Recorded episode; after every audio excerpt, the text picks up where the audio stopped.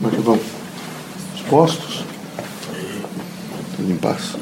Vejam, meus amigos, todos os dias na Terra são chamamentos, os mais diversos. O fundamental é saber discernir aquilo que tem significação profunda na transformação da vida e aquilo que realmente se opera, faz um, um processo fático para chamar a atenção. No entanto, é preciso, com esse discernimento, que vocês todos procurem pautar a vida em uma linha de construção. Construção moral, construção espiritual, construção social, construção política, construção, enfim, de, um, de, um, de, de fazer de vocês agentes do novo.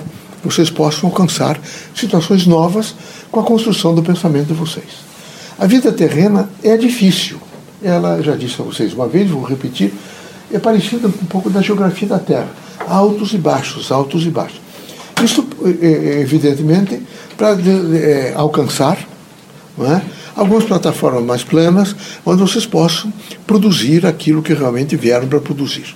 O grande significado é a chamada coragem. Coragem não para agredir, nem para destruir, porque todas as vezes que vocês fizerem não é, esse processo de agressão, essa situação de, de, de, de tentar destruir pessoas, vocês acabam gravando em vocês mesmos e acabam criando graves patologias. Não é? Isso é como entrar numa casa, por exemplo, de alguém e você encontrar desde a porta da frente da casa totalmente desorganizada. Não varre, não limpa, não faz as coisas, tá não é difícil, os, os objetos são todos desconectados. Assim é, é o espírito, às vezes, ao cuidar do corpo. Então vocês precisam cuidar do corpo. O corpo tem que ter higiene, o corpo tem que ter um nível de alimentação, o corpo tem que ter, evidentemente, uma preocupação diária, contínua. A mesma coisa é o pensamento. Não é possível, por exemplo, que fique-se com um pensamento negativo, que vocês, evidentemente, se ausentem daquilo que é bom senso, que é o sentido crítico, que representa educação eh, social, educação espiritual, educação moral.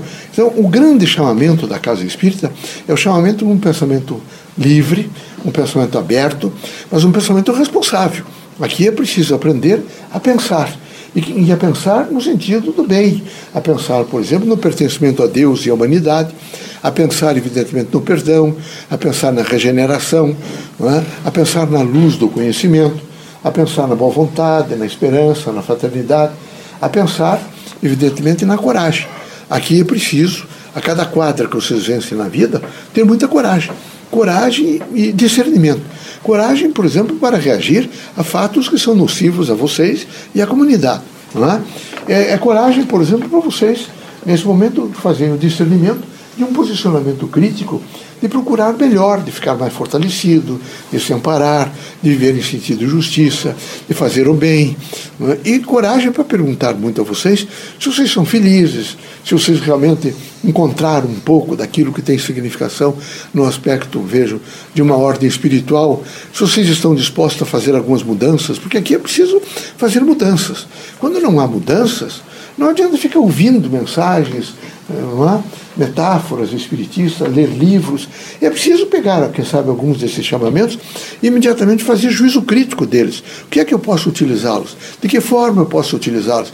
Como é que eu posso realmente, nesse momento, processá-los em minha vida? Para que eu possa fazer o melhor. Que Deus os abençoe, que Jesus os ilumine. Parabéns pelo que vocês fizeram nesse, nesse uh, sábado aqui, não é? Foi muito interessante. Acho que vocês têm que efetivamente nesse momento, defender a causa de vocês, eh, sem agredir pessoas, mas eh, colocando bem claro de que o Espiritismo é uma, é uma, é uma ciência, filosofia e religião, e que tem como propósito, veja, construir, dignificar a pessoa e permitir, evidentemente, que o ser, pelo conhecimento, evolua, pela sabedoria, realmente faça a postura de saber, de saber fazer, de se encontrar, de ser tolerante, compreensivo, justo.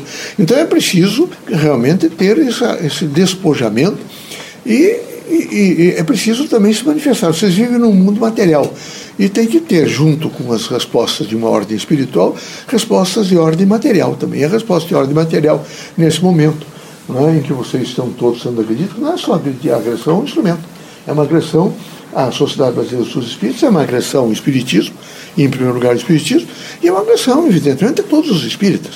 E isso é muito grave. porque isso realmente é, estão pautando por um processo de imaginar que é possível desmontar e, e, desfazer uma ordem unida em torno da doutrina dos espíritos. Isso não acontecerá nunca.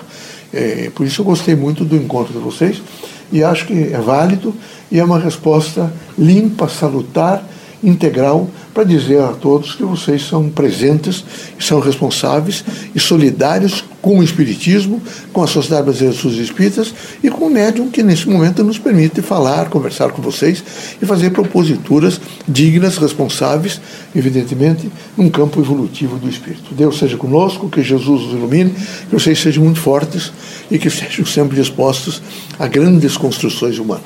É preciso estar é, com um processo de construção humana.